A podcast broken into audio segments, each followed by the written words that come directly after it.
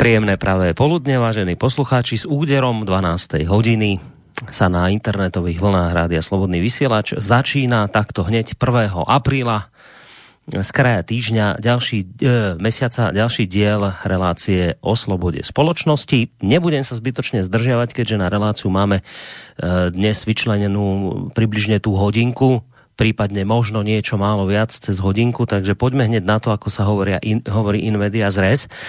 Opatrenia, ktoré boli prijaté pre zastavenie šírenia koronavírusu, sa javia ako účinné a ak ich bude Slovensko vedieť dlhšie dodržiavať, mohli by sa, mm, mohlo, mohlo by sa Slovensko zaradiť medzi 5 krajín, ktoré najlepšie zvládli pandémiu nového koronavírusu. Tento týždeň v útorok e, to takto zaznelo na tlačovej besede, na ktorej bol riaditeľ Inštitútu zdravotnej politiky Martin Smatana a spolu s ním aj premiér Igor Matovič. Keď už hovorím o premiérovi, treba povedať, že predseda vlády neskrýval v úvode tejto tlačovej besedy istý optimizmus. Dramatickým spôsobom sme e, znížili pravdepodobnosť, že by sme túto krízu spoločne nezvládli. Pre nás absolútne kľúčový bod aj pri príjmaní opatrení bolo to, aby sme e, znížili čo najmenej potrebu intenzívnej zdravotnej starostlivosti vtedy, kedy dosiahne choroba na Slovensku vrchol. Ako viete, z tej štúdie, ktorá bola zverejnená niekedy e, približne pred dvomi či tromi týždňami, myslím, že dvomi, po prijatí opatrení predošlej vlády, ten vrchol znamenal že budeme potrebovať 5 krát viac plúcnych ventilácií, tých kľúčových život zachraňujúcich prístrojov, voči tomu, koľko ich máme k dispozícii. Z tej štúdie vyplývalo nejakých 2500 voči približne 500, ktoré máme k dispozícii. Inak povedané, 2000 ľudí by zostalo ležať ľadom a pre nich by sme nemali žiadnu život zachraňujúcu pomocku a tí ľudia by boli odkázaní v podstate zomrieť. Toto bolo pre nás memento, kvôli ktorému sme najmä sprísňovali opatrenia ale zároveň teda tak citlivo, aby sme do, dovolili trošku aj tej ekonomike žiť. Som veľmi rád, že toto číslo dramaticky v poprijatých opatreniach kleslo. Nová analýza odhaduje, že pri vrchole epidémie môže byť okolo 170 tisíc ľudí nakazených, čo predstavuje 2,3% populácie Slovenska. Pri pomalšom šírení sa natiahne až do roku 2021 tento stav. Analytici však podotkli, že ide o negatívny scenár, ktorý sa nemusí naplniť. Uh, ale tá najpodstatnejšia informácia zaznela neskôr na tejto tlačovej besede, približne niekde v jej strede, kedy v podstate premiér natvrdo a povedal by som bez okolkov e, povedal, že nás ako spoločnosť čaká v dohľadnej dobe ťažké rozhodovanie medzi tým, ktorou cestou sa teda chceme ďalej vybrať. Tak poďme si ešte vypočuť aj uh, túto časť jeho včerajšej tlačovej besedy. My naozaj všetci ako spoločnosť musíme zodpovedať si tú otázku, že čo ideme urobiť ďalej. Či sa budeme mordovať takýmto štýlom, alebo ideme skúsiť naozaj robiť potom cieľenú karanténu ľudí, ktorí sú ohrození a o to viac umožniť žiť tým, tým ostatným, tej ekonomike, alebo sa rozhodneme a povieme si, že spravíme blackout Slovenska, že že si povieme, že ľudia, tak uh, poďme, tak nebudeme sa s tým trápiť rok a pol, poďme sa teraz 3 týždne prichystať na to, že za 3 týždne to zavreme, na 3 týždne Slovensko vypneme úplne, bude fungovať možno 100-150 tisíc ľudí, ktorí budú zabezpečovať iba tú kľúčovú infraštruktúru, aby sme ako štát fungovali, aby bola voda, elektrika, potraviny a podobne. A vykinožíme ten vírus a nadýchneme sa potom už uh, normálne budeme existovať. Ale to musí byť na základe spoločenského konsenzu. Spolu sa musíme rozhodnúť, ktorou, cestou sa vlastne vydáme. Ja som veľmi rád, že opatrenia, ktoré sme pridali, ľudia príjmajú, že ich akceptujú, chápu ich význam a dnes, že máme aj jednoznačné dôkazy o tom, že majú, majú zmysel. Že nám pomáhajú prežiť, že nám pomáhajú zachrániť najmä tých našich starých rodičov, ktorí by ak by sme to neurobili, boli ohrození reálne na živote. Že by sme dopadli ako v Taliansku alebo Španielsku, že si jednoducho tam už funguje vojnová medicína, že príliš starý na to, aby som mu pomáhal. Odložím ho bokom. To sa asi nikto z nás nechce dožiť. To je našim eminentným cieľom.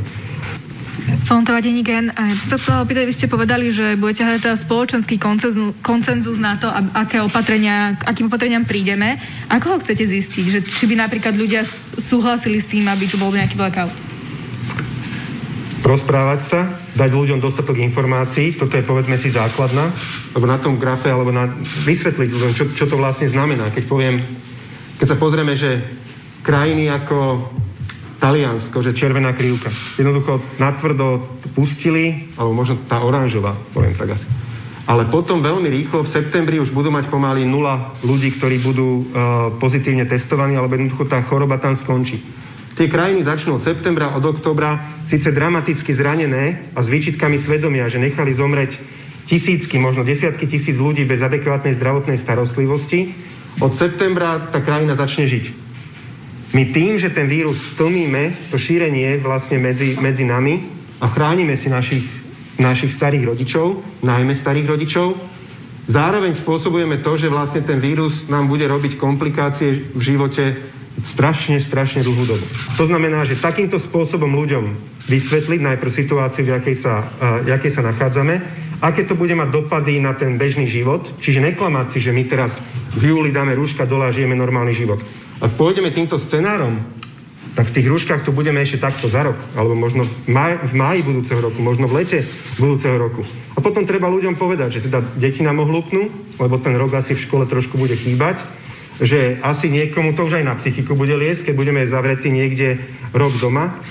Riskujeme obrovsky veľa v činžiakoch, keď necháme doma dôchodcov napríklad vonku 35 stupňov, alebo v lete možno 40 a tí ľudia, keď budú doma, môžu zrazu umrtia nie na základe COVID-19, ale na základe toho, že tí ľudia dostanú infarkty doma. Čiže toto treba si najprv povedať, v akej situácii sa nachádzame, aké máme možnosti a spoločne však e, vieme, sú relevantné prieskumné agentúry napríklad, ktoré uh, na ten ich názor dáme. Dobre, objednajme si väčšiu vzorku, objednajme si nie tisíc, objednajme si 5000 ľudí a spoločne sa rozhodnime, ktorou cestou pôjdeme. Tento luxus si môžeme dopriať, sa rozhodnúť spoločne a zodpovedne. Ono to vidíte aj na tom prieskume, ktorý bol zverejnený, že tí ľudia, aj keď je to, je to obmedzujúce opatrenie, ale to rúško s tým súhlasí 94% ľudí.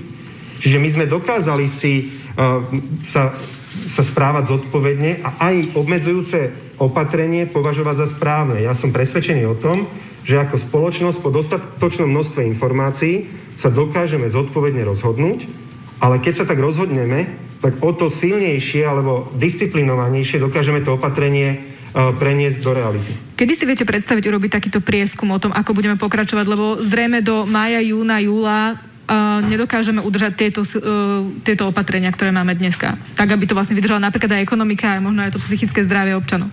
Ja si myslím, že je čas sa začať rozprávať e, týmto smerom.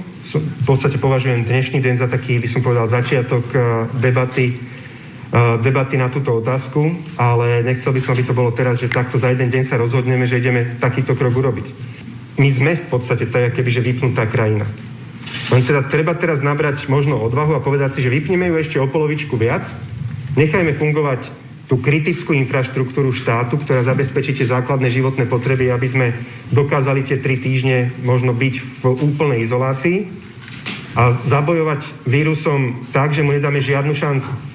Že jednoducho nebudú nejaké náhodné e, stretnutia, kde by vlastne ten vírus sa mohol šíriť. A takto môžeme napríklad ten vírus zo Slovenska vykinožiť a potom sa úplne nadýchnuť a byť, byť v strede Európy ostrovčekom, kde vírus nemáme.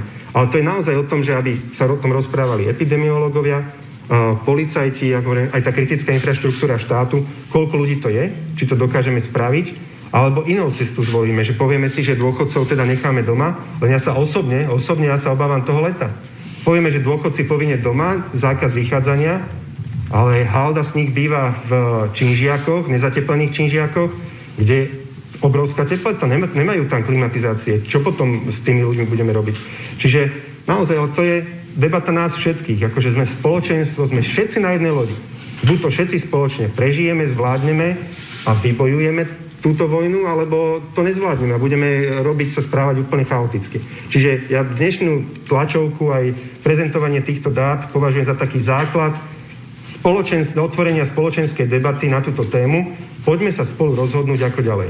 Ja ešte k tomu dodám, že podľa vládneho analytika spomínaného pána Smatanu, by takéto vypnutie, o ktorom hovoril Igor Matovič, tento tzv. blackout, e, okrem iného priniesol aj to pozitívne, že by vlastne odborníci mohli presne zistiť, e, kto má symptómy ochorenia a takéhoto človeka by vlastne mohli testovať. No, tak vlastne čo to teraz znamená, čo sme počuli? No, vec sa má tak, že premiér Igor Matovič nám vlastne už natvrdo povedal, že nás čaká veľká celospoločenská diskusia o tom, ktorou cestou sa ideme ako spoločnosť vybrať. A teda, ak už pán predseda vlády e, volá po tejto diskusii, tak by sme do nej samozrejme chceli tou našou troškou do toho mlyna názorov prispieť samozrejme aj my tu v Slobodnom vysielači a práve preto je tu v tejto chvíli o 12. E, ďalší diel relácie o slobode spoločnosti, pri ktorej počúvaní vás víta prostredníctvom Skyblinky pán doktor Peter Marman. Príjemný dobrý deň vám prajem. Dobrý deň vám, Boris Dobanskej Bystrice a samozrejme poslucháčom. Ďakujeme pekne. Dobrý deň prajem poslucháčom, samozrejme aj ja z bansko bystrického štúdia Boris Koroni.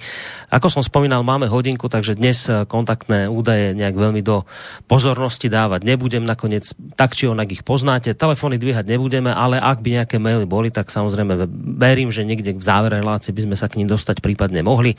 Takže studiozavinač.slobodnyvysielac.sk alebo naša internetová stránka.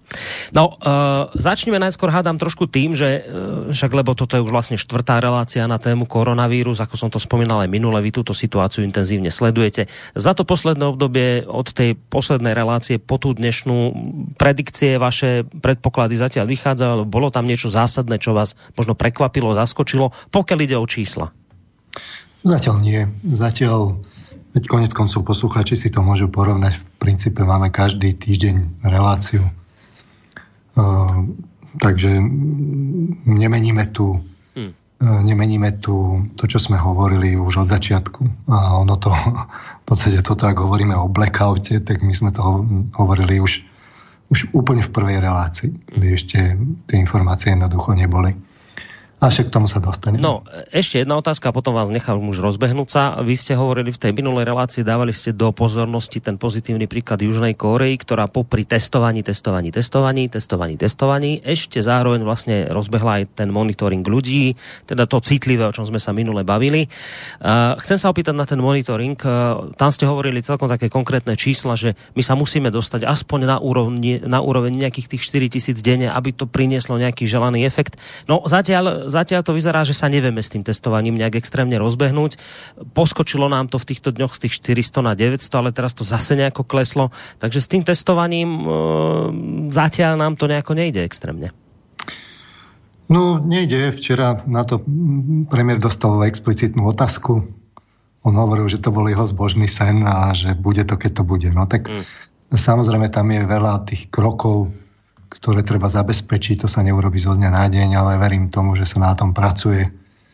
Ehm, tí korečania boli z tých predchádzajúcich epidémií určite zohratí, hmm. takže v tom mohli postupovať rýchlejšie. Nič menej táto cesta nás neminie. No viete, ja to len preto spomínam, lebo e, zaznievajú také optimistické vyjadrenia. Či už teda aj, ako sme to počuli od Matoviča, a nakoniec aj pán Krčmery, ktorého si možno dnes ešte tiež pustíme zvuk, e, tiež tak naznačuje, že by ten scenár mohol byť dobrý. Tak ja sa to len preto pýtam, že ak sa toto nedarí stále a je to zbožný sen, tak či to nie je predčasné trošku tak toto optimisticky vidieť?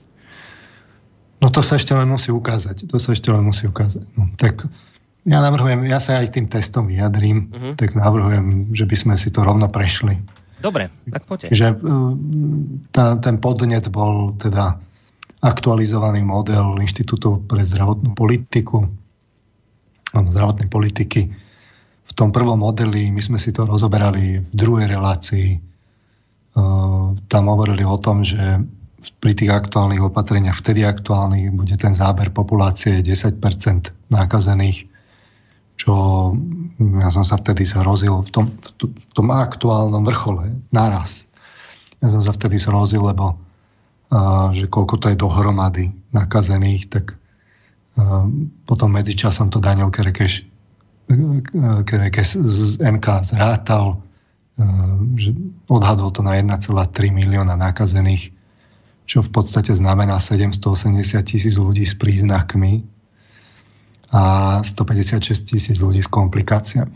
Prišla na ten model kritika, napríklad z pera Feramúčku v postoji, že teda je to skôr stres test ako prognóza. Oni mm, samozrejme nastavili tie údaje tak, aby uh, počítali so zlými scenármi, čiže tzv. reprodukčné číslo nastavili na najvyššiu možnú mieru z toho intervalu, čo je známy zo štúdí, čiže že jeden človek nákazí štyroch. Dobre, chvíľku teraz pracovali, upresňovali, vyjadrovali sa k tomu v podstate všetky relevantné autority na Slovensku. Ten riaditeľ Smátana to aj vymenovával. A bol tam aj teda profesor Krčmery, ktorý je teda v tom krízovom štábe a ktorého sme si tiež púšťali v relácii. No a výsledkom je teda druhý aktualizovaný model, ja som zatiaľ pozeral tak letmo, oni ho zverejnili, myslím, že dnes, alebo včera večer ešte. Ehm, ja som ho pozeral dnes tak letmo, lebo som sa pripravoval na tú reláciu. V každom prípade oni zapracovali viacero pripomienok, ešte do, mali aj nejaké také ďalšie štúdie, čo tam dali, na základe čoho vychádzali. Dôležité je, že znížili teda celkovú tú nákazlivosť, to reprodukčné číslo zase pre zmenu na minimálny variant, čo je niekde k 1,2 až 1,6 ľudí, že nakazí teda jeden nakazený, že nakazí ďalších. Čiže z tohto pohľadu z tohto pohľadu oni rátali teraz, môžeme si tak povedať, že skôr s takým asi možno optimistickým scenárom, rozhodne optimistickejším než minule. Nie je to stres test vyslovene E, že rátajú s tými pesimistickými parametrami. A e, z tohto pohľadu prišli k tomu, že celkom logicky, že keď sa tá nákaza šíri menej, ale už sa rozhorela, čo ešte stále povedzme nie je celkom isté, ale uvidíme, tak e, prišli k tomu, že sa to významne natiahne celý ten, celý ten reťazec nákaz populácií a prišli teda k tomu, že v júli by mal byť e, vrchol zhruba polovičný, čiže 5% populácie by malo byť na nakazenej aktuálne v tom čase. To ale neznamená, že, že e, ten čas je ten istý, e, celkový, kedy prejde tá epidémia, teda pandémia, práve naopak, tými opatreniami docelujete to spomalenie nákazy, ale tá nákaza sa šíri nejakým spôsobom a len sa to predlží v čase. Takže mm, ja som pozeral, keď som pozeral do tej štúdie, tak som si tak vypísal, že začiatkom júna by mali byť teda v tom nakazané aktuálne 2% populácie, v júli teda 5%, ešte v oktobri toľko, čo v, čo v máji, čiže niekde na úrovni 2%, a ešte v decembri stále skoro 2%, čiže to veľmi pomaly potom to od hmm. uh, uh, ako uh, sa tá, tá pandémia dostáva preč.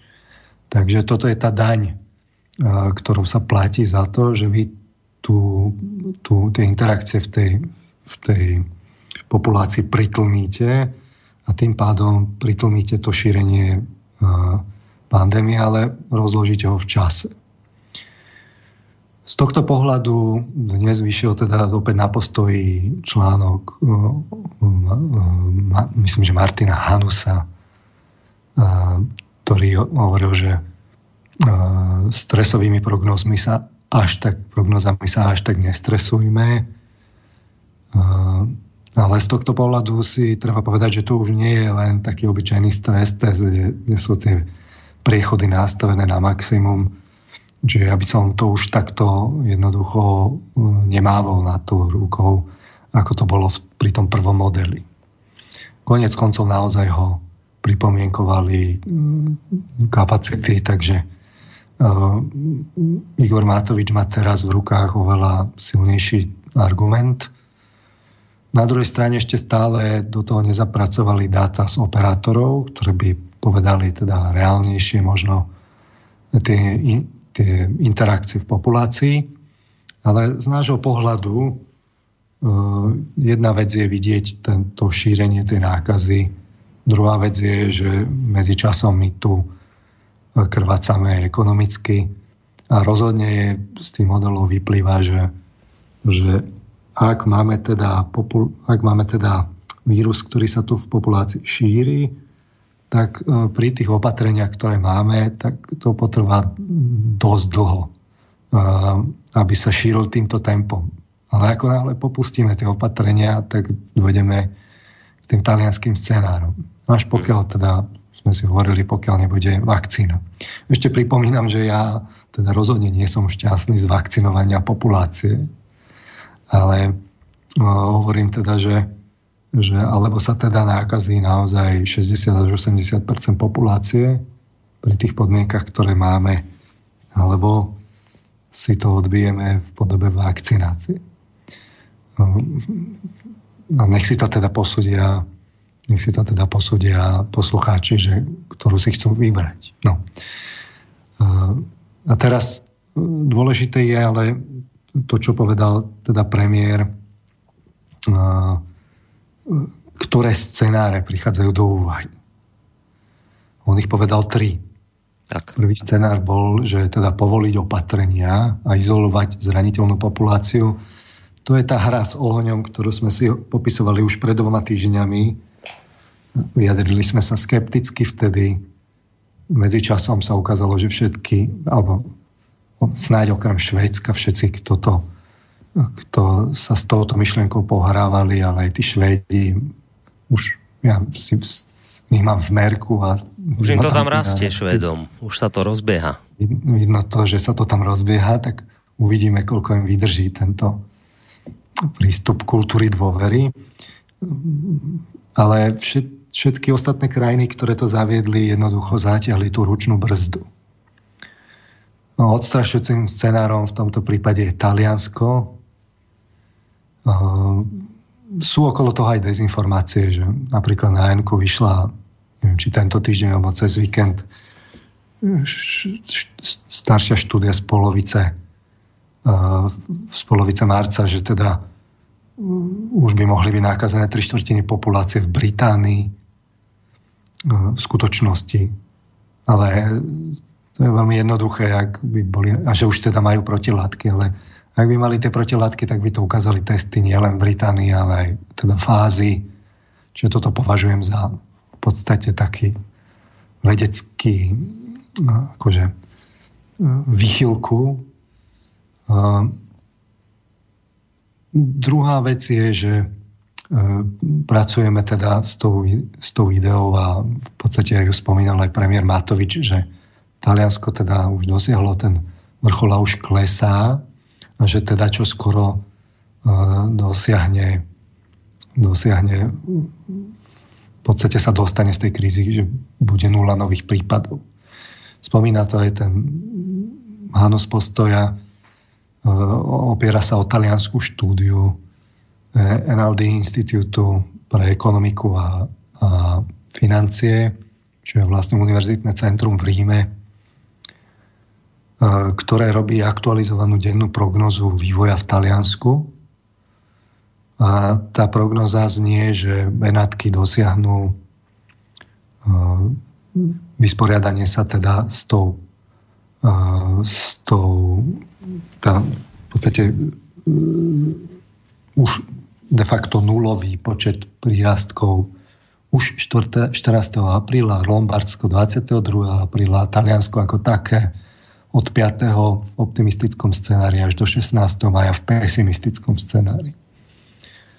Spomínal to teda aj ten premiér Matovič, že tie krajiny, ktoré toto nechali takto pustiť, že si už budú môcť vznikol ten dojem, že, že si budú môcť žiť svojim životom, že sa vrátia do normálneho života, aj keď s traumou. Ale si treba ujasniť, že, že to je pri zachovaní tých opatrení, ktoré tam majú a oni sa tam vtedy dostanú ešte len do bodu, v ktorom sme my v podstate dnes. Čiže ako náhle tie opatrenia povolia, že by sa naozaj vrátili do reálneho života, s, s, celou, s, s celým tým povolením tých, tých stretávaní toho obyvateľstva a tak ďalej, tak sa to zase vráti k tým pôvodným scenárom. Mohol by sa nás tu trošku prerušiť len, aby sme niektoré, ako by, aby sme to pochopili, lebo naozaj z toho, čo zaznelo od, od Matoviča na tlačovke, aj z tých grafov je to tak viditeľné, tak ja som to tiež tak pochopil, že existuje cesta, že to proste tou spoločnosťou necháte pre, prejsť. Čiže o tom sme sa bavili. A teraz, ten graf to bol ako taký kopec strmy, že vám to vyletí, veľa mŕtvych, veľa chorých, zlé, zlé, zlé, ale potom dosiahne to nejaký bod a odtiaľ sa to rýchlo, rovnako rýchlo to spadne že to máte taký veľmi špicatý kopec. A teraz to spadne a máte nulové prírastky a tak ako to povedal Matovič, od septembra môžete začať normálne žiť. A teraz to bol taký pocit, že nič vlastne nemusíte robiť, len musíte sa s tým vysporiadať s tou strašnou predstavou, že necháte zomrieť ľudí väčšinou starších, nakoniec to môže mať aj nejaké pozitíva, ale o tom hovoriť samozrejme nechcem o tejto cynickej e, stránke, ale že skrátka len to necháte, len necháte ten vírus, nech spraví to, čo urobiť má a on nakoniec sa z tej spoločnosti tak či onak sám vytratí. Čiže toto neplatí? Že by sám zmizol potom, keď zabije dostatočný počet ľudí? No, tak e, konec koncov tá štúdia sama hovorí, že blokáda pohybu by mala zostať stále v platnosti a tie jednotlivé regióny by mali skúšať postupné oživenie. Ale rozhodne to neplatí globálne pre celé Taliansko, lebo si zoberte takú jednoduchú sedliackú logiku, že koľko teda bolo miliónov nákazených v Taliansku? Bola ďalšia štúdia na Enku, kde to modelovali matematicky je to dôležitá informácia. My sme si minule hovorili o tom, že, že e, ktoré krajiny sú na čele v prepočte na obyvateľ. Že tam vyšlo e, podľa tých oficiálnych prípadov e, Švajčarsko z tých, z tých väčších krajín ako víťaz, smutný.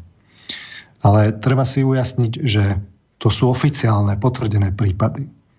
Na druhej strane, keď máte takúto kalamitnú situáciu, kde máte explóziu, vy nestíhate toľko testovať, tak vám v skutočnosti tie testy vám ukazujú menšie počty, než sú v skutočnosti. Takže z tohto smeru potom v tej štúdii e, to vychádzalo tak, že, že naozaj na vrchu sú Taliani a Španieli, lebo tam je výrazne viac tých prípadov než E, než je tomu vo Švajčiarsku. Vychádzalo to hlavne teda zo smrtnosti. Čiže v Taliansku máte 10-násobne väčšiu smrtnosť než v Nemecku. Takže čo to znamená? Že Taliani tam z neznámych príčin na vírus do, zomierajú 10 krát častejšie, alebo to znamená, že, že v skutočnosti ten počet prípadov v Taliansku je skoro 10-násobne vyšší, plus nejaké samozrejme demografické parametre ako to, že majú viac generačné rodiny a tak podobne, čiže sa to tam ľahšie šíri medzi tými staršími ľuďmi a tak podobne. No ale niekde bude tá pravda uprostred.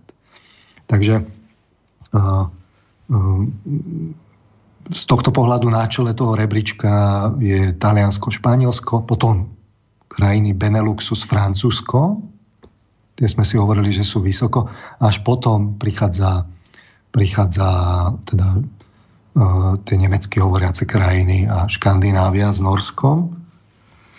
Ešte pred nimi sú, je Veľká Británia. Ja si myslím, že toto je taký realistický odhad, ktorý by sme mali doplniť teda poslucháčom, ale v každom prípade tam bol odhad v tej štúdii, že koľko teda tých Talianov bolo reálne nakazených. Dnes ich máme podľa oficiálnych štatistik 100 tisíc, ale 10 násobne vyššiu umrtnosť. Tak Predpokladajme, že v skutočnosti ich bolo nakazených koľko? 1 milión? Možno 2 milióny v takom hornom strope? To máte stále na 60 miliónovú krajinu 3% obyvateľstva.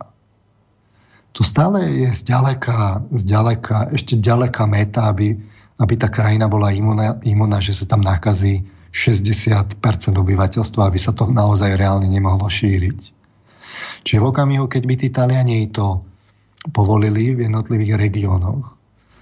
A a dali úplne benevolentný ten režim, tak tá, zase tam prídu tie nákazy zvonku, lebo však nákaza sú, zúri v celom svete, takže jednoducho im tam príde znova, znova sú tam, kde sú boli.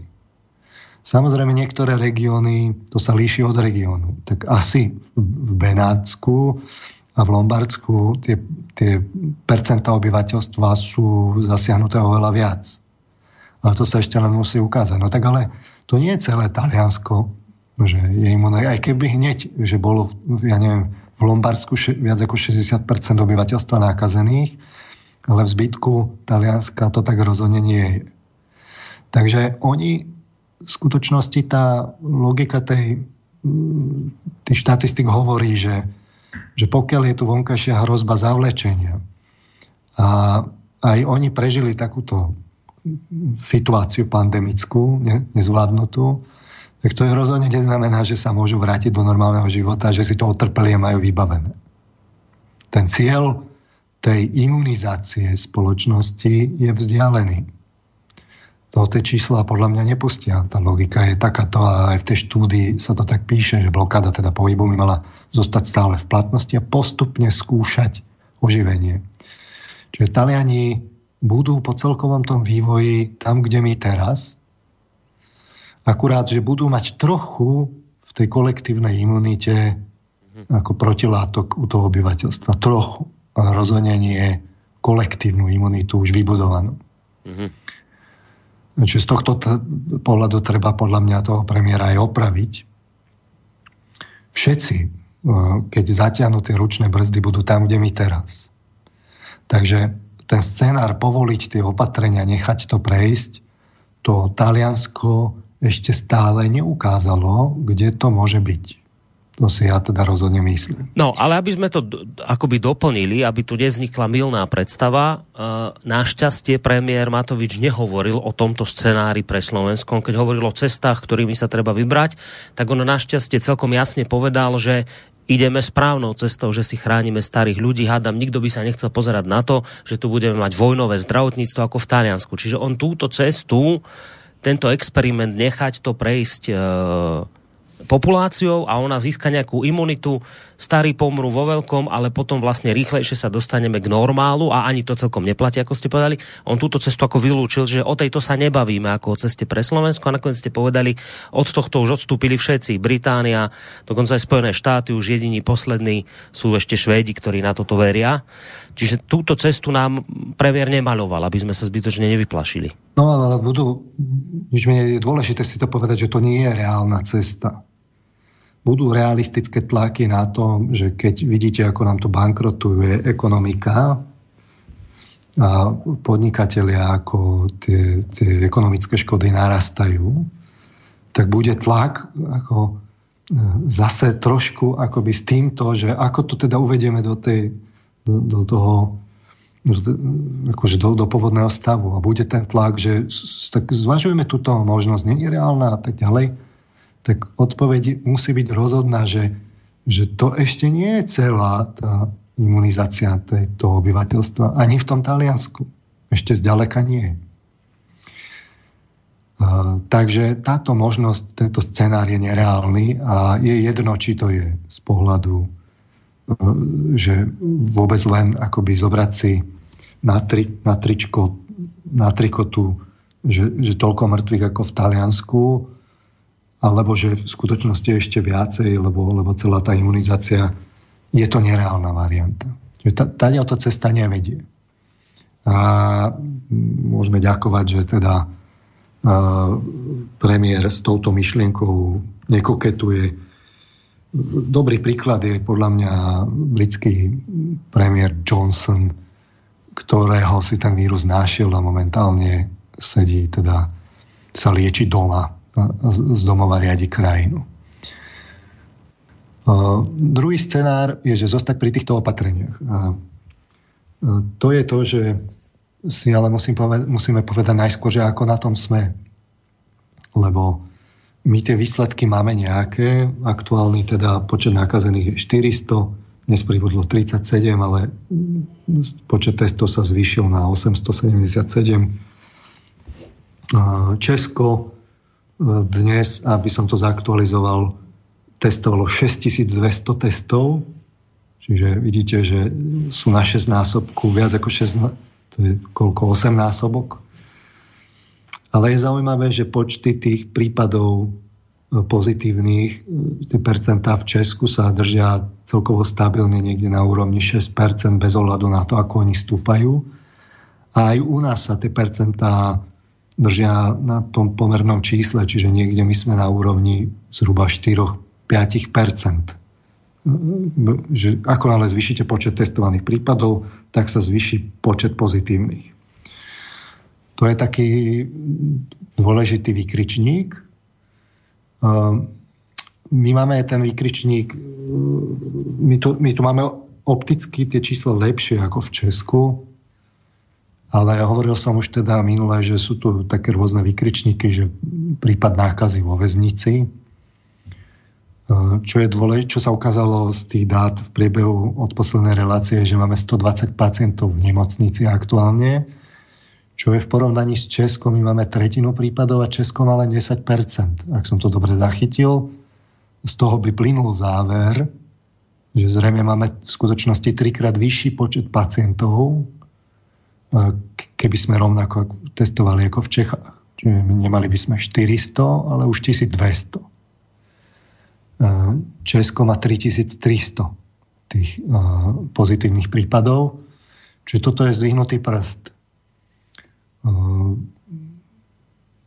Musíme jednoducho rátať, že, ten, že ten, ten počet tých potvrdených prípadov nám bude rásť, ako budeme zvyšovať tú kapacitu testovaciu. A ešte musíte rásť, rátať s tým, tak ako v, tej, v, tej, v tom inštitúte pre zdravotnú politiku, že, e, že len 60% má príznaky, 40% e, ľudí ani nevie, že bolo chorých, lebo nemá výraznejšie ťažkosti. Takže z tohto pohľadu musíme rátať, že teraz tu bola taká mapa na Slovensku, že tiež taký zaujímavý prípad, ešte sa k tomu vyjadrím, že že kde koľko tej nákazy je, tak bolo vidno, že v Bratislave viac menej je to vo všetkých bratislavských štvrtiach. Je to také porozhadzované. Takže je to tu medzi nami. Vyzerá to, že tých prípadov je v skutočnosti viac, keby sme viacej testovali. A my nevieme v tomto momente stále, že či už sa tá stúpajúca tendencia nezačala tak, ako je to v tom modeli. My teraz ešte žijeme trošku v tej, v tej predstave, že, že nám to nestúpa, že sa tá špirála nespustila. Na druhej strane, vďaka tým opatreniam, ktoré sme zavedli aj na Slovensku, aj v Česku, e, ten postup je pomalší, tá, tá celková krivka je oveľa plochejšia. Ale musíme rátať, že sú tu prenášači, čiže profesor Krčmery včera hovoril teda, že vysvetol problém že s pendlermi, takzvanými.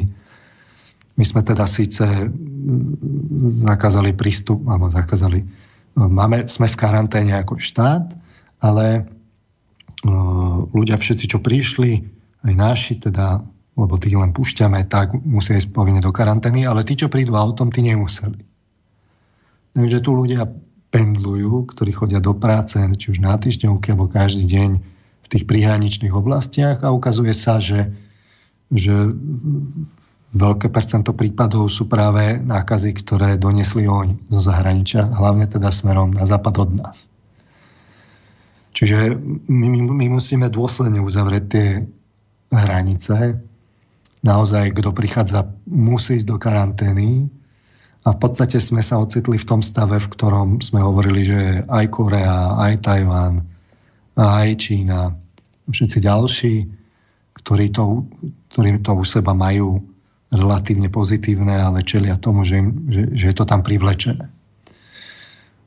A tomu konec koncov budú čeliť aj tí Taliani znova, ak, ak teda povolia, uh, povolia tie opatrenia. Uh, v každom prípade tento scenár, že zostaneme pri opatreniach, si premiér Matovič jasne uvedomuje a každému je jasný, že ak pri nich zostaneme, tak tie škody budú ekonomické, veľmi dramatické. A to hovorím ešte tak opatrne. Ehm, naozaj tie krivky pri tom scenári tej pomalej nákazy, pri tých aktuálnych opatreniach hovoria, že ešte do, ju, do januára, ako som hovoril, tam 2% populácie, že my skrátka s tým bojujeme stále. A to, ako náhle tie opatrenia povolíte, tak vám začnú stúpať krivky. Tu vás len to, jednu otázku k tomuto, lebo neviem, či by sme sa potom k tomu dostali. Iba v krátkosti okomentujte to, že vlastne teraz sa uvoľnili nejaké tie opatrenia, však nakoniec to samozrejme na to reagoval aj Matovič, aj aj pán Krčmery v tej nahrávke, to by som potom prípadne mohol aj pustiť. Ale váš názor by ma zaujímal, lebo badať na Slovensku, že sa trošku tie opatrenia uvoľňujú. Ja som bol teraz z hodov okolností v meste tom niečo som potreboval. Videl som na ulici už jednak ďaleko viac ľudí ako pred tým týždňom. Asi je to aj nejaký už dopad psychologický, že ľudia sa nastavili na dva týždňa a teraz už nejako sa tak rozhodli, že už idú von. Ale hlavne teda to, že už sú niektoré obchody otvorené, ktoré boli doteraz zavreté a tak ďalej a tak ďalej. Takže vidíme tu už nejaké to rozvoľňovanie tých opatrení, že aký máte na toto názor? Treba si dôsledne pozrieť tie opatrenia. Čiže a, a, sa na jednej strane ako povolilo niektoré prevádzky, čiže tých počet prevádzok je vyšší. Mohli by sme diskutovať, že či sú naozaj nevyhnutné STKčky. Ja si myslím, že nie zbytočné ohnisko nákazy. Ale dobre, ale ostatné vyzerajú celkom rozumne. A na druhej strane oni pritvrdili v tom, že zaviedli oveľa prísnejšie opatrenia, ak ich chcú ľudia navštíviť. Čiže tam je tých 25 metrov štvorcových na jedného návštevníka. Čiže väčšina ľudí v podstate musí čakať vonku, aby sa dostala do prevádzky len tam vonku čakajú tak, že sú pri sebe. Viete, som to dnes no, práve videl. Že to je presne ten problém, čo bol aj v Taliansku, že vnútri v obchode sa síce pohybuje 5 ľudí, ale už nikto nepovie, že 30 ich stálo natlačených pred obchodom. No. no. A z tohto pohľadu vy vidíte, že to závisí od tej disciplinovanosti toho obyvateľstva. Um, ja si myslím, že na našu škodu je, že to vyzerá tie čísla tak opticky dobre, že ľuďom už dochádza tak, tak trpezlivosť a majú pocit, že sa to tak akože zastabilizovalo, čo podľa tých čísel sa to opticky trochu zastabilizovalo, ale, ale to sa ešte len musí ukázať. Hm. Hm, čiže my tak tú stabilizáciu vidíme nejak od zhruba 22. marca, čo ešte stále nie sú dva, tý, dva týždne. A my tu stále má, čelíme tomu, že tu budú teda tí super prenašači alebo sa niekde rozohnia nejaké ohniska. Čiže sú také zaujímavé prípady miest, ktoré nemusíme si menovať, že zrazu máte okresné mesto a zrazu je tam 10 prípadov. Tretie uh, máte Bratislava, Košice a potom máte relatívne menšie okresné mesto. Nechcem ich menovať, aby sme zbytočne nešírili tú paniku, ale Jednoducho tam sú jednoducho rizika, že sa vám to niekde lokálne rozhorí. A samozrejme, ten krízový štáb si je toho vedomý. Ako náhle vy nevymítite tú chorobu úplne, tak aj keď ju máte relatívne zaizolovanú, stále vám tam hrozia rizika. A toto ukazujú aj tie príklady, čo sme si hovorili, tej korejskej cesty, tak príklady aj iných krajín. Samozrejme je aj Singapur a Japonsko. Medzičasom som sa na to pozrel. Oni sa tiež pasujú s tými problémami. Čiže napríklad ja som hovoril, že v Koreji zatvorili školy na dva týždne. No, trošku som to dezinformoval, musím si priznať otvorene. Oni to pôvodne teda na dva týždne, ale potom to zostávalo dlhšie a stále sú zatvorené tie školy. Postupne sa tam vidno, že sa znižilo to navštevovanie barov, niektoré sa už zatvárajú, lebo bankrotujú. Ehm, Japonsko, ktoré tiež išlo touto cestou toho inteligentného dohľadávania si ehm, teda nákazy, tak už tiež varovalo, že sú tesne pred tou explóziou. Ehm, aj premiér Matovič to spomínal, že, alebo teda pán Smatana, že v Singapúre to vedeli robiť, ale takým spôsobom, že do dvoch hodín vedeli všetky kontakty toho dotyčného, s kým sa stretol a tak ďalej a okamžite mohli reagovať. My tam jednoducho ešte nie sme. Takže um, treba si dať pozor, že vy keď žijete s tou nákazou, že tam máte tie konštantné počty, tak e, vám stále hrozí to prepuknutie a potom vám hrozí, že to musíte riešiť. Ale v každom prípade ekonomicky v tom, v tom režime, v akom sme, to neutiahneme. My sme, to premiér povedal jasne, vidno, hmm. vidia, vidia to všetci, my sme skoro zastavení no. a jednoducho dodýchávame. To, už teraz musia byť veľmi markantné, bezprecedentné opatrenia štátu na zabezpečenie vôbec ekonomiky. Takže tento scenár v skutočnosti tohto, týchto čiastkových riešení je vlastne tiež nejak, ako, je neschodný. No a preto Takže, navrhuje... No a tam navrhuje práve tie dve možnosti, lebo hovorili ste troch cestách, že buď to pustíte spoločnosťou, to vravíme nie, a teraz sú tu dve cesty, lebo vraví, nedá sa to udržať, presne ako vravíte, nedá sa to udržať ekonomicky takto ďalej, nemôže to ísť takto. Že teraz vraví, musíme sa dohodnúť, ktorou cestou ideme. Či teda ideme ďalej v tomto fungovať, ale hovorí pozor, Žiadne, že v júli si dáme dole rúška, ešte o rok ich takto budete mať a ešte kto vie ako dlho. A to už nehovoriac o tom, čo bude s ekonomikou do toho času. Alebo urobíme, alebo urobíme blackout. Trojtýždňový blackout. A tým sa dostávame k tej čínskej ceste, o ktorej sme hovorili hneď na začiatku v prvej relácii. Moris, pamätáte si? Uh, blackout, on to nazýval blackout, alebo vypnúť štát, Ehm, znamená, že všetci zostanú doma. Ehm, len tí, čo sú naozaj nevyhnutní pre beh infraštruktúry štátu, to znamená policajti, zdravotníci, telekomunikácie, požiarníci, vodári, nejaká, nejaké samozrejme potraviny, drogeria, že tí všetci, akože len kto je nevyhnutný, ten zostane v chode na uliciach a inak sú všetci v karanténe domácej stráženej. Tam je potom tá idea, že e, vy úplne stopnete ten prenos toho vírusu a zameriate teda tých, ktorí sú nakazení, títo nejakým spôsobom prečkajú tie dva týždne doma. Vy ich samozrejme musíte lokalizovať, pomôcť im. Na to potrebujete nejakú logistiku, ale no, vy tým spôsobom sa dostanete do situácie, v ktorej je momentálne len Čína. To znamená, že vidíme to vo Wuhane, otvorenie hraníc, on bol zatvorený lokálne, ľudia začali chodiť do práce, môžu sa stretávať, pomaly sa ten už relatívne dosť sa ten život vracia do pôvodných kolej. Samozrejme, Čína si musí potom strážiť tú, ten, tú, tú nákazu, aby nechodila zvonku, čiže sa izolovala, ale môže vo vnútri žiť aj ekonomicky.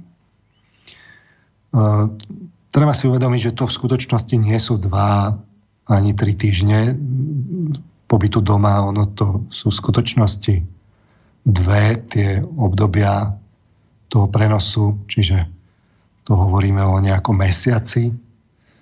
Konec koncov aj ten príklad z tej Číny to ukazuje, že oni sa za dva mesiace vrátili do toho stavu. Čiže mesiac boli naozaj v karanténe a potom pozvol na to začali uvoľňovať, ale zase na druhej strane povedzme si otvorene, že oni mali oni tam mali tú situáciu už relatívne vyhrotenú v tom Wuhane. Čiže čím, keď začnete uplatňovať toto, že doma všetci povinne karanténa, tak za, aj to záleží, že ako dlho to bude od toho, aká je tá situácia. Ak vy máte naozaj epidemiologicky vyhrotenú, tak to bude dlhšie. Lebo si treba ujasniť, ak veľa tých ľudí z tej infraštruktúry štátu je nakazených, tak, tak to je problém. Čiže ideálne je toto násadiť čím skôr. A tu sa dostávame k tomu, že v podstate tými opatreniami, ktoré sme my mali, tými čiastkovými, sme si tak akoby e, len vytvorili ten čas na to, aby sme mohli pripraviť tú, tú si tie podmienky a tým sa dostávame k tomu, že, že si treba ujasniť, aké sú dôležité tam ďalšie oblasti. Čiže testovanie. Koľko testov je dosť? No, um, to je otázka, to vidno práve z tých štatistík, že to za, koľko testov potrebujete, no to je, závisí od toho, koľko máte nárastky, deň, nárasty denne. Máte veľké nárasty, tak potrebujete vy exponenciálne zvyšovať počet testov. Ak situáciu kontrolujete, tak vám stačí konštantný počet testov, ale v každom prípade uh,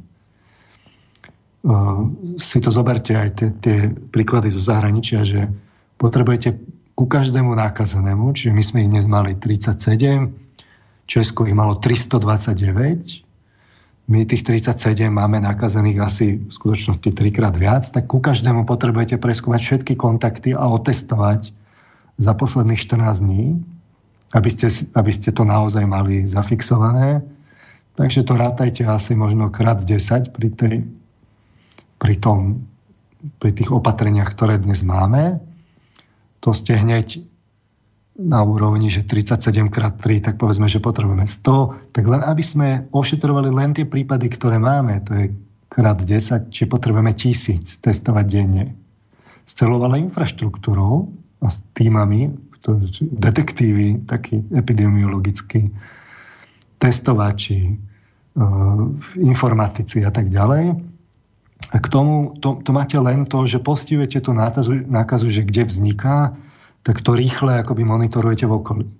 Ale vy potrebujete okrem tohto ešte spracovať všetky nahlásenia, že vám to mohlo niekde preskočiť, niekto to zavliekol, niekde to ešte žije a nevieme o tom rýchle sa to šíri, tak e, v podstate si zoberte, že to, tie príznaky sa dospodovajú teda chrípke, tak keby ste chceli naozaj byť v pohodlnej pozícii, tak vy musíte otestovať aj tých, čo, sú, čo majú chrípkové príznaky. A asi ich musíte otestovať doma, tých, čo majú tie príznaky. Tých, čo otestujete pre istotu, tí by mali niekde dvojsť na mobilné pracoviská. Čiže z tohto pohľadu len na Slovensku v nerozvinutej fáze budeme potrebovať tisíce a tisíce tých testov, ak máme byť v komfortnej pozícii, že kontrolujeme epidémiu a nie epidémia kontroluje nás. Čiže to je jedna vec, mať infraštruktúru. To stále nemáme, rozbíja sa to pomaly. Druhá vec je, sú informácie. Potrebujete veľmi dobré informácie spracovať. To nie sú len mobily. To sú aj o tom, že vlastne nahlasovanie tých prípadov, kontrola tých prípadov, to všetko nezvládne len policia. Tu potrebujete disciplinované obyvateľstvo. Príklady z, tej, z toho zahraničia, tam, kde to zvládli, hovoria o tom, že oni nahlasovali presne, kto má, kto nemá a tí okolo to majú vedieť. My tu máme ľudské práva, sme zaťažení jednostranným tým tým, tým, tým individualizmom, tak si myslíme, že, že ten, kto má chorobu, má právo pred ostatnými nepovedať, že ju má, alebo zatajiť ju. Tak to je typický príklad, viete, že kto má prednosť? Ten, čo ohrozuje iných, alebo ten, čo je ohrozený? Odpoveď je, že v tomto prípade, v tejto mimoriadnej situácii dočasne majú prednosť tí, čo sú ohrození. To znamená, že všetci by mali naozaj vedieť, kto má v ich okolí vírus. A to, keď to nezavedieme, tak máme problém. Um, lebo to všetko nes, neskontroluje ani, ani mobilní operátori. Tí ľudia si budú vypínať mobily. Nemáme tú penetráciu takú ako tam. Nie sme tak odkazaní na tie technológie. Naozaj to majú tí občania kontrolovať. Druhá vec je, že potrebujete zvyšiť samozrejme informovanosť tí ľudia, ktorí majú tú chorobu, to nie je, že to je výsledkom akoby len ich prístupu, čo môže byť, ale to mohlo byť tak, že ste šli do potravín. Nemusela to byť nezodpovednosť, že vy ste išli na lyžovačku do Talianska, keď tam bola nákaza. Tomu sa už dnes, bohužiaľ nedá vyhnúť, takže jednoducho toto treba robiť osvetu, ale treba aj tie informácie distribuovať. Čiže to nie je len o to nejako zahlásiť, že v tejto štvrti v Bratislave alebo v tejto dedine je vírus. My by sme mali vedieť, kde naozaj je. Ďalej je to logistika. Čiže nestačí len izolovať celú krajinu, ale izolovať, musíme sa nacvičiť a izolovať menšie celky, štvrte, prípadne ulice, vchody. V tej Číne to mali tak, že zalepili dvere, keď bolo nutné. A to už bola tá situácia, kedy to už horelo. Celá tá logistika presúvať tých ľudí do tých karantén, ak sú chorí, monitorovať ich tam.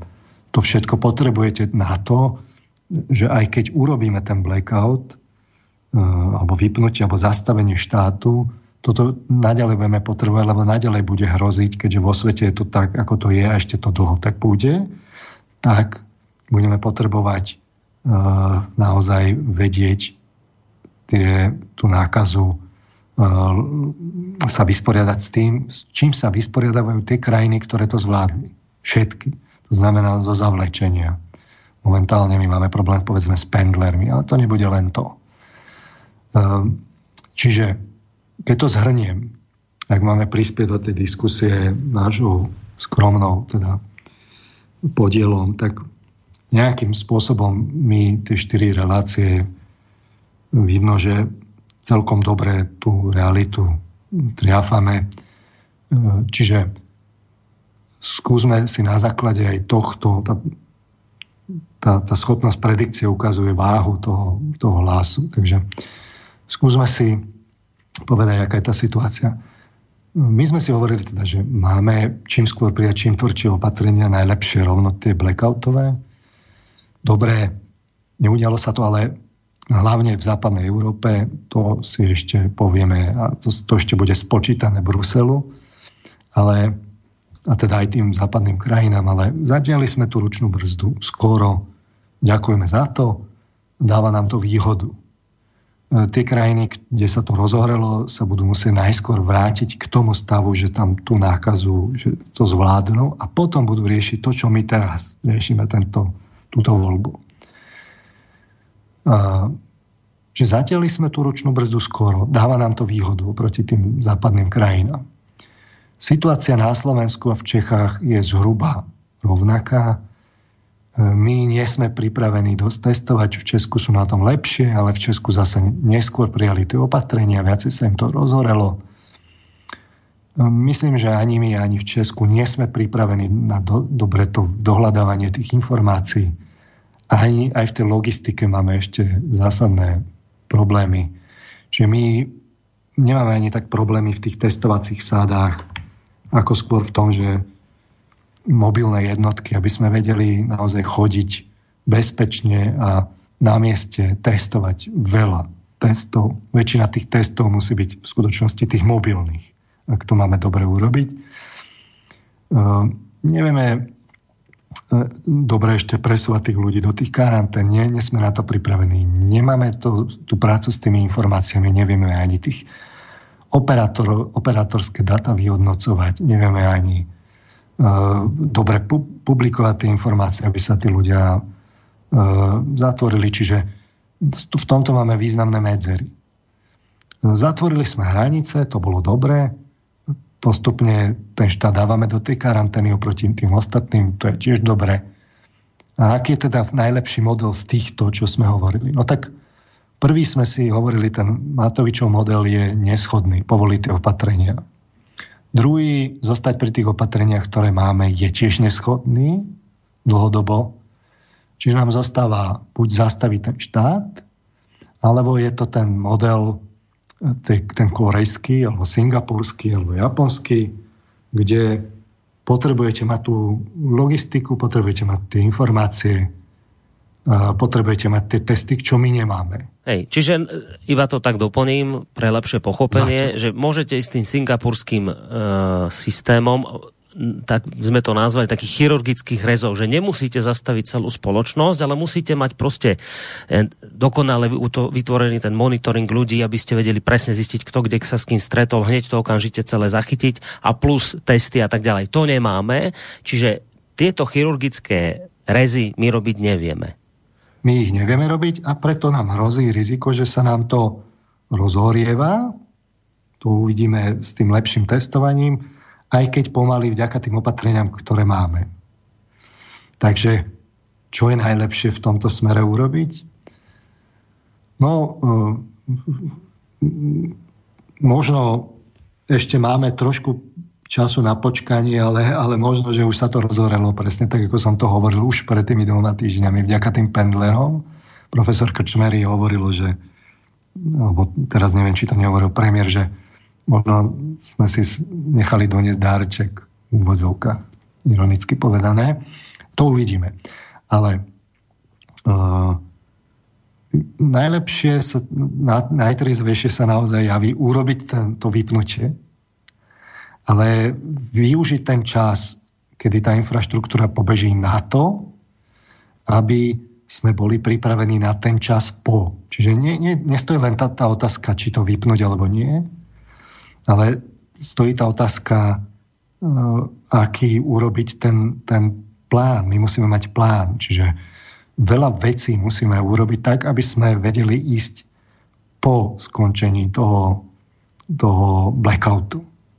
A toto je asi také naj, e, najrozumnejšie, sa to javí z toho všetkého, napriek všetkým tým, čo vieme, čo je za tým, zostať doma, uh, aké škody to bude mať, aj ekonomické a tak ďalej, ale najtriezvejší ten model je asi naozaj ten, zostať doma, v karanténe vypnúť štát a intenzívne ho využiť na to, aby sme boli pripravení na ten čas po. Žiaľ, tá situácia je taká, že naokolo to nechali rozorieť. Momentálne už to nastupuje aj v Polsku, čiže tam už tie data vidno, už predtým varovala aj, aj polská vláda, že im to zvýši, že im hrozí teda tá explózia exponenciálna. Napriek tomu chcú zorganizovať voľby, tak teda to neviem, že či je zrovna rozumný nápad ale máte to v Polsku, máte to v Rakúsku, my na tom v Česku a Slovensku sme zhruba, povedzme, rovnako. Uvidíme, ako to bude na Ukrajine. Z tohto pohľadu, ak urobíme to vypnutie a vyzerá, že nemáme moc na výber, ak to teda z tých testov nevyplynie, že, že sa to moc nerozhorelo a môžeme, môžeme byť pripravení aj s tým korejským modelom, tak potom stále tu bude ale otázka, čo po, ako sa chrániť. Čiže tie hranice treba zatvoriť vlastne takým spôsobom, aby sme eliminovali tu ten, to donesenie tej nákazy. Čiže len naši príslušníci povinne do karantény. Všetci. To bude nevyhnutné. A treba vyriešiť otázku, čo s tranzitnou prepravou, čiže kamiony ktoré zásobujú krajinu. Keď sa zastavia na nejakej pumpe alebo niekde inde sa zastavia a to vám tiež hrozí. Čiže to tiež treba vyriešiť. Mm. Ja len ale... nechcem otvárať ďalšiu tému, samozrejme nie je jasné, že už končíme za chvíľu, len, len na dokreslenie, pani e, šéfka Európskej komisie von der Leyenová sa v týchto dňoch nechala počuť, že ľudia konečne doc, docenia tú úžasnú úlohu Európskej únie, bla bla bla, všetky tie dristy okolo toho zazneli, ale čo zaznelo hlavne? Ukázalo sa teda konečne, a oni predtým teda už ako varovali Európska komisia, že zavreté hranice nepomôžia, nepomôžu vyriešiť tento problém, lebo ako hovoria experti VHO, zatvorené hranice koronavírus nezastavia, že pani von der Leyenová odkázala, že bude čoskoro treba tieto reštriktívne opatrenia na hraniciach zrušiť. Že toto nám odporúča Európska komisia. Je to v príkrom rozpore s tým, čo v tejto chvíli hovoríte vy. No však áno, lebo ako som povedal, tam Bruseli žijú stále v bubline. Uh, no, to vidíte, viete z tých vyjadrení tej uh, šéfky komisie von der Leyenovej, že ona prehlasila, že čakajte, ako to povedala, že čakajte, rovno si to nájdem. Aha, tuto, že ona si teda myslí, to si zoberte, že to je z konca marca, 27. marca vyjadrenie. Po, po všetkých tých talianských tej situácii, španielskej situácii a tak ďalej. Tak ona si myslí, že reštrikcie teda treba v cezhraničnom pohybe čo najskôr zrušiť tak, aby sa našiel balans medzi zastavením šírenia vírusu a ochranou ekonomiky. Že ona ešte stále žije v tom, že je možné robiť nejaký kompromis so zastavením vírusu.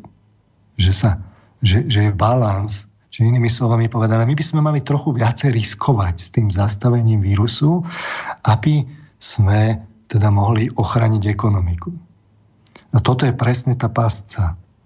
Keby sa bola zatvorila Európska únia hneď na vonkajších hraniciach s karanténnymi opatreniami, tak by sme tomuto nemuseli čeliť. A toto je presne to, čo sa tomu Bruselu spočíta. Mm. Lebo on s tým mohol prísť. Áno, vyzeralo by to čudne. Hej? Že teda straší a neviem čo. Ale nemuseli by sme ísť my do blackoutov a vôbec zvážovať tieto scenáre. Takto to sa to rozhorelo v Únii a teraz my tu na Slovensku čelíme, v okolitých krajinách čelíme, že keď sa konečne s tým vysporiadame, tak budeme čeliť tomu, že ako to sem nezavliecť.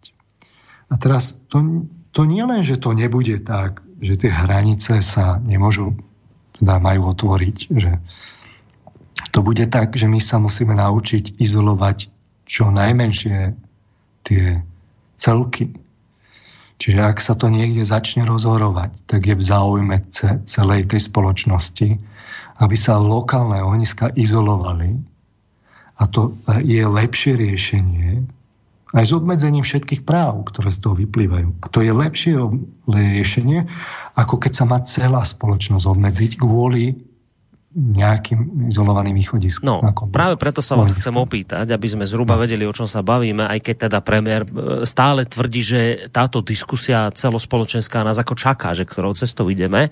Ale ak sme si teda my tu povedali, že a tým sme prispeli do tejto diskusie, že my tú otázku už ako by máme vyriešenú, že teda ten blackout je najnormálnejšie riešenie v tejto chvíli, tak aby sme pochopili, o čom vravíte, blackout znamená čo? Že teraz, aby to bolo pochopiteľné pre ľudí. To znamená, že máte, ja neviem, vojakov v uliciach, policajtov, ktorí vás nepustia von, budete chodiť po jednom na najvyš do obchodu, uh, z jednej dediny do druhej neprejdete, alebo čo to teda v praxi ten blackout znamená? Áno, áno, toto, to je to, čo zaviedli Číňania. To je to, čo zaviedli. Čínsky scenár. A teraz ja netvrdím, že to je jediná možnosť, lebo ešte stále je tu nejaká možnosť, povedzme, že 20-percentná, že ak nám tie dáta ukážu, ukážu, že sa to dramaticky nerozhoralo a vieme tie prípady ošetrovať tak, ako ich dokázali Korejci, tak potom nemusíme ísť do toho blackoutu, ako to nazýva premiér. Ale my to nemáme, tú infraštruktúru nemáme, ani logistiku, ani informácie, ani testovanie. Takže my každým dňom nielenže strácame v ekonomike, ale hlavne teda riskujeme, že sa nám to rozhorí. Ehm, my by sme potrebovali dramatické opatrenia, aby sme v každej z tých oblastí významne pokročili. Ja verím, že sa to deje, ale, ale preto by bolo najlepšie ehm, naozaj to naplánovať tak, že radšej ísť do toho blackoutu, s tým, že ľudia sú naozaj sedia doma a ne, nemôžu chodiť von len fakt v nevyhnutných prípadoch, že do obchodu. A žiadna práca, všetko stojí, len infraštruktúra. A popri tom sa pripraviť na ten korejský model. Dobre. To sa mi javí ako najrozumnejšia cesta. Lebo tie prvé dva scenáre, že povoliť opatrenia, to je, to je čistý hazard zostať pri tých opatreniach, to dlhodobo pri tých aktuálnych to nevieme, takže vám buď zastavíte ten štát, alebo rovno máte tú korejskú cestu, na ktorú nie sme pripravení. Tak no, čo z toho vyplýva? Ten profesor Kačmery v Ozbuku, nebudem ho už púšťať, on vlastne hovorí o tom, keď sa ho pýtala redaktorka, prečo vlastne teraz niektoré tie opatrenia uvoľňujeme, že zrazu sme otvorili obchody, on hovorí, pozrite sa, je to tak. Pokiaľ vy zistíte, že tie, tá nákaza vám prichádza teraz už vo väčšej miere zvonka, tak vy musíte teraz e, riešiť toto. Musíte riešiť tých pendlerov, to znamená ľudí, ktorí pracujú v zahraničí, aby ste ich, to všetko, čo ste vysvetľovali, dali do karantény a tak ďalej. A keď vidíte, že medzi obyvateľstvom tým domácim sa vám to akoby v rámci tých ich, ich interakcií tak nešíri, tak tam máte ako možnosť niečo uvoľniť. Ale teraz čo chcem sa spýtať asi záverom. Blackout sú policajti v uliciach, blackout sú, je v podstate stav, ktorý sme tu nikto nikdy nezažili. To je akože niečo, čo možno tak matne nejakí naši starí rodičia počas vojny, ale že to je niečo neuveriteľné. A teraz, že ale vy, to, vy, vy by ste chceli tento stav zaviesť na základe dohody s ľuďmi, ešte predtým, kým tu nemáte vojnový stav. Viete, že v Taliansku to zavedú, lebo tam už vidia, že im zomierajú ľudia a tam v podstate tí ľudia už ani nemajú možnosť proti tomu nejakým spôsobom protestovať. A možno už aj sami si to prajú. Ale na Slovensku vďaka tej zatiahnutej brzde a vďaka všetkým okolnostiam, ktoré zatiaľ teda vyzerá to, že hrajú trošku v náš prospech, tak vrajím, že začína byť tá situácia taká, že ľudia vychádzajú opäť do ulic, lebo dva týždne, ktoré ste nám povedali, že máme prečkať, sme prečkali a teraz konečne sa ideme nadýchnuť. A vy teraz ľuďom v čase, keď nič zásadné horšie sa z ich pohľadu nedeje, a oni ešte navyše aj tie dva týždne prečkali a veľmi disciplinovane, treba povedať, tak zrazu im poviete, počujete, ale že nič sa nedieje zásadné okolo vás, žiadne úmrtia tu nemáme, teraz jeden človek nám asi zomrel na koronavírus, že to nič nie je dokopy a vy chcete tu od nás, aby sme tu prijali vojnový stav, že nebudem vych... že viete si vy predstaviť, že sa dá toto odkomunikovať s verejnosťou tak, aby to sama bola ochotná prijať bez toho, aby videla tie plamene všade naokolo? No, tak um, viete, že je také príslovie, že mudrý človek sa učí na cudzích chybách a hlúpy na svojich vlastných. Uh, Igor Matovič um, necíti tú takú politickú silu, aby to vyhlásil, aj keď si podľa mňa už uvedomuje aj, a uvedomuje si to podľa mňa aj profesor Krčmery, lebo v tom rozhovore hovoril aj o tom, že, že že tie dramatické opatrenia tak jemne naznačoval, že, že to by bolo lepšie, aj keď to tak explicitne nepovedal. A aj hovoril o tých zaujímavých skupinách. Veľmi, veľmi poučný je ten rozhovor, že prečo sa to vlastne nezaviedlo, že čo bránilo tomu, aby sa e, skôr roz, roz, roz, ako rozpoznala tá nákaza, zakročilo proti nej, tak hovorí zaujímavé skupiny a sa spýtali, že kto to je, tak na to neodpovedal. Ehm, takže Igor Matovič, Igor, Igorovi Matovičovi to podľa mňa je jasné. Krizovému štábu to tiež podľa mňa je jasné. Ale necítia tú politickú silu a tak Igor Matovič by to chcel nechať teda na, na ľudí. Hm, my tu neusporiadame referendum, takže máme nejaké, povedzme, prieskumné agentúry a tak ďalej. Ale na to potrebujete tých ľudí dobre informovať. Dobre, však nech im sprostredkuje teda tie informácie. Na druhej strane samotný denní gen, šéf-redaktor, kostolný, dnes článok, že teda to je nebezpečné, že premiér by mal rozhodnúť. To je o tom. A tak niekde tá demokracia zlyháva tak tu, že tí politici, oni v skutočnosti vedú tú krajinu len trochu sú v zajatí tých, tých aktuálnych trendov a, a, toho, ako to tí, tí médiá podajú a tak ďalej. O tom si nemusíme teraz rozprávať, ale, ale z tohto pohľadu je tá voľba takmer jasná. Je ešte len, tá možnosť ešte fakt je taká, že sa to ešte nerozhorelo, že naozaj to je tak, že pendlery a je to, v podstate sú to izolované prípady, ktoré vieme podchytiť, ale počet tých zdvihnutých ukazovákov sa zvýšil. Ako som hovoril, že máme trikrát vyšší počet ľudí v nemocniciach na, percento, na počet prípadov ako, ako Češi. Ten prípad z tej bojnickej nemocnice tiež je zarážajúci Takže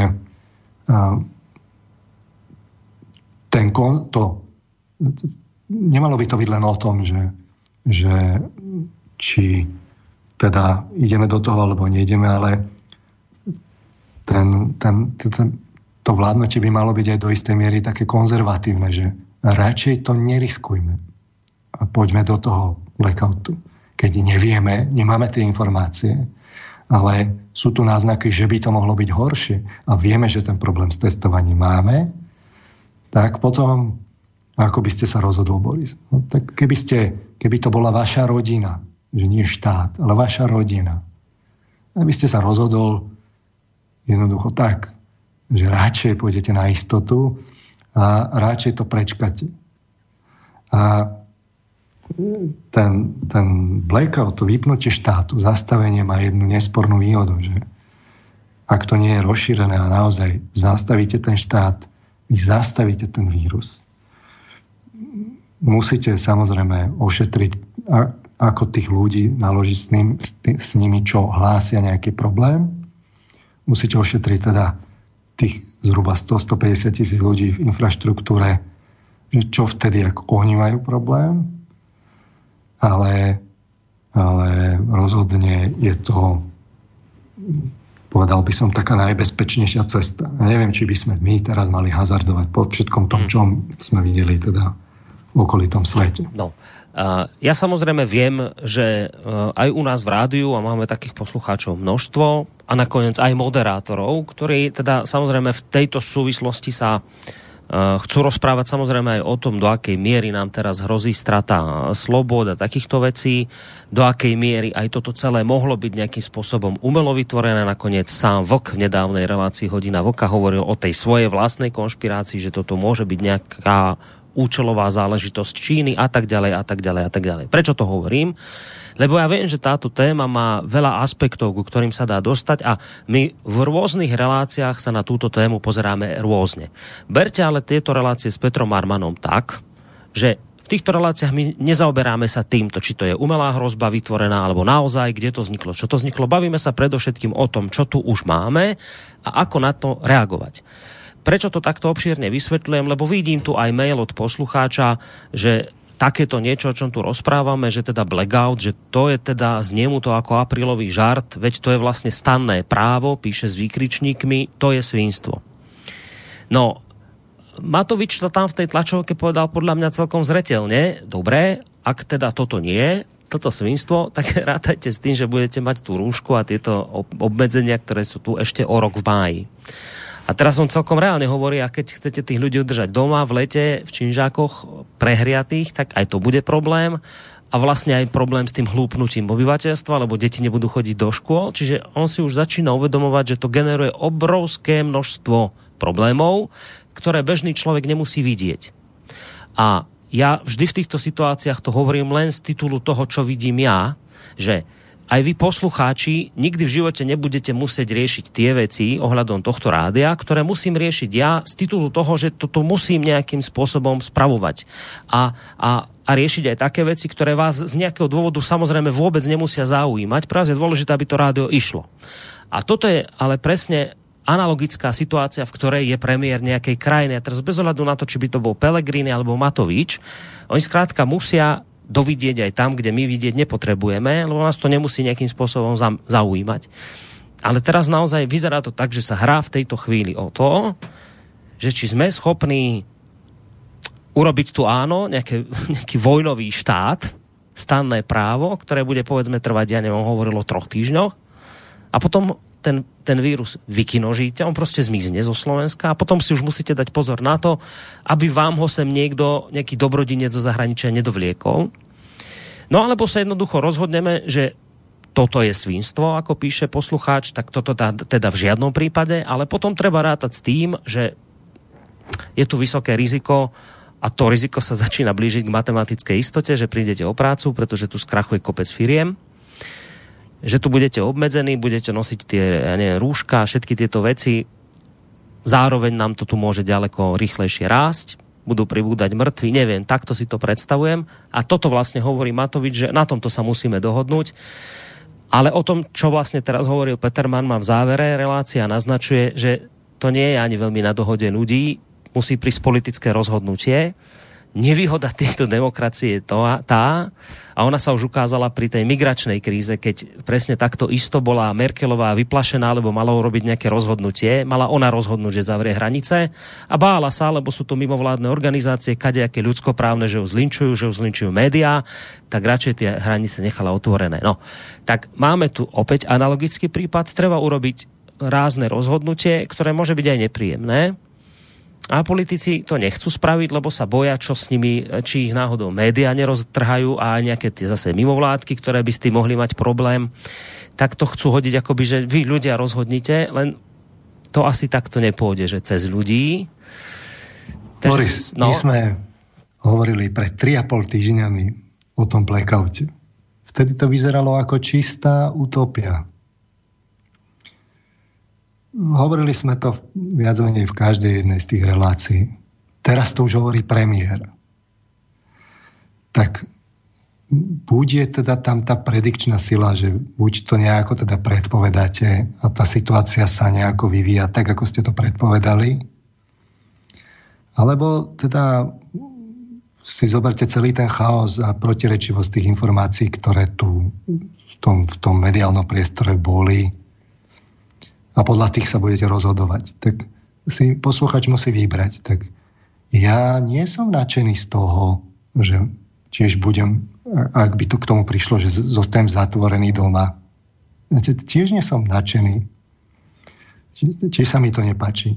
Rovnako sa mi nepáči, že, eh, že či, či tu niekto bude sledovať že môj pohyb a bude to vyhodnocovať a ne, nebude sa mi ani páčiť, ak náhodou sused mal nejakú, je nakazený a zatvoria celý vchod a zostaneme v karanténe a podobne, takéto tieto scenáre.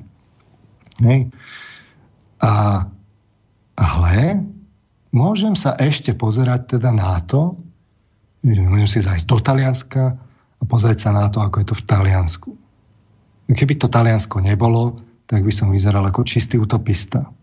Ale tak nech sa poslucháč zajde pozrieť do Talianska. A to je ešte prvá ako vec, len to, že to zdravie. A teraz to je ekonomika. Lebo tiež e, to dá logiku, že keď sa nám to začne bortiť tá ekonomika, že nám tu polovica podnikateľských subjektov skrachuje, hej, tak potom to bude ako vyzerať v tých uliciach. Chceme naozaj prísť až do týchto scenárov? No, v Taliansku to už máte. V Taliansku už... dočasné scenáre, dočasné opatrenia, razantné, vyriešime to a potom dočasne strpíme to obdobie, dokiaľ nepríde tá vakcína. Potom samozrejme ešte tu je otázka tých, tých dôsledkov tej vakcinácie a tak ďalej. Tiež sa mi to celé nepačí, ale ja som si ten vírus nevymyslel. V každom prípade ten vírus nám dokonale ukazuje, ako sme žili v utopii. Aj od konec koncov o, o ľudských právach, o dôstojnosti ľudskej, rešpektovaní ľudského zdravia, hraníc, rodiny, kadečo, to, ešte len sa ukáže, že čo všetko nám ten vírus ukazuje. Nie je to pekná cesta, ale my sme žili v ilúzii. My sme to povolili, aby to takto, takto skončilo. A ešte to neskončilo. Ešte sa len ukáže, čo všetko nám ten vírus ukáže. No, dobre, pozerám na čas, môžeme akurát tak skončiť, veď uh, týmto reláciám naozaj nie je koniec, žiaľ Bohu, tak to poviem. Táto záležitosť tu s nami očividne ešte chce chvíľu byť, takže samozrejme my budeme na to aktuálne reagovať v rámci takýchto kratších relácií. Za tú dnešnú vám teda veľmi pekne ďakujem. Ja tiež ďakujem, Boris. Tiež nie som na iné veci na práci ako toto, ale tak e, proste pritrafilo sa, tak mm. sa snažím keďže si to robím pre seba, pre ľudí v okolí, tak, tak sa o to podelím aj teda s poslucháčmi. E, ja verím, že bude lepšie a že bude čoskoro lepšie ak teda urobíme to, čo urobiť máme. Hmm. Tak dúfam, že s touto pozitívnou myšlienkou sa teda môžem rozlučiť s poslucháčmi a ďakujem im za pozornosť aj vám, Boris, teda opäť. Dobre, ďakujem aj veľmi pekne, majte sa do počutia. To bol teda Peter Marman. Uh, ďakujem aj poslucháčom, ktorí nás počúvali. Pozerám, že máme 26, no, to tam tak akurát vyjde. Dám na záver predsa len ten zvuk ešte profesora Krčmeryho a tým sa vlastne definitívne s vami rozlúčim, takže pekný zvyšok večera vám praje Boris Koroni. Ukázalo sa, že krajiny, ktoré zaviedli tzv. tie drakonické opatrenia v úvozovkách, to od slova drak, môžeme to nazvať aj drastické, tak e, obmedzili ten problém na 2-3 mesiace. Takže bol by som rád, že e, niektoré tie opatrenia treba akceptovať, aj keď sú prísne. A pridal by som ním každopádne e, opatrenia, ktoré práve sú zamerané na ten prílev tých nakazených, nechcem povedať chorých, ale nakazených. A to sú všetci tí, ktorí prichádzajú z krajín, kde je teda obrovská incidencia a teda aj prevalencia. To znamená, každý, ktorý prichádza, by som povedal, na západ od Dunaja Moravy, e, treba sa na neho pozerať ako na možný zdroj infekcie a e, treba ho každopádne zachytiť a nasmerovať ho do štátneho zaradenia, aby, aby takto sme zastavili ten prílev tej choroby z krajín, kde je vysoký výskyt. Čo hovoríte na to zvolnenie opatrení? Vláda krízový štáb istým spôsobom uvoľnili malé prevádzky. Uh, niektorí ľudia si myslia, že to bolo prískoro. Česká republika napríklad povedala, že nič neuvoľní až možno po Veľkej noci. My ideme ako keby opačným smerom. Myslím si, že, že niektoré tie prevádzky pre ten božný, bežný život sú dôležité. Že toto bol zase krok správnym smerom, že v niektorých veciach uvoľníte, v niektorých pritvrdíte. Tie karanténne opatrenia to je jeden dynamický proces. Analizujete, odkiaľ prichádzajú nakazení. Keď zistíte, že poviem príklad, že nakazení prichádzajú poviem príklad z Talianska, hej, no tak sprísnite kontakt s touto krajinou, čo už není prípad, už teraz máme prípad, že prichádzajú z Rakúska, hej, a potom z Českej republiky. To znamená, preto e, aj Česká republika povedala, že sprísni tranzit, Slovenská republika bude trvať, aby všetci, ktorí prichádzajú, išli do kontrolovanej karantény, štátom kontrolovanej. A čiže toto je také sprísnenie a potom máme takéto uvoľnenie. To znamená, my keď zistíme, že není ešte zatiaľ ten prenos medzi obyvateľstvom signifikantný, keď analizujete tie prípady a zistíte sa, kto sa odko nakazil a zistíte skoro všetci, že buď si to doviezli zo zahraničia, alebo sa nakazili od niekoho, kto bol v zahraničí, čo mal cestovateľskú anamnézu, tak je logické, že niektoré tie opatrenia sa pritvrdzujú a iné kritéria a iné teda opatrenia sa teda uvoľňujú. Je to proste dynamický proces, treba ho sledovať, treba mať dobrú analýzu dát. Keď máte dobrú analýzu dát, hej, to máte ako pneumatiku, viete, pokiaľ len vieme, že nám e, ten vzduch uniká, hej, tak to je ten prvý bod. Ale druhý bod je zistiť, kde. Hej, kde je proste ten to, to problém a tam sa to vždy sprísni. Táto relácia vznikla za podpory dobrovoľných príspevkov našich poslucháčov. Ty, ty sa k ním môžeš pridať. Viac informácií nájdeš na www.slobodnyvysielac.sk Ďakujeme.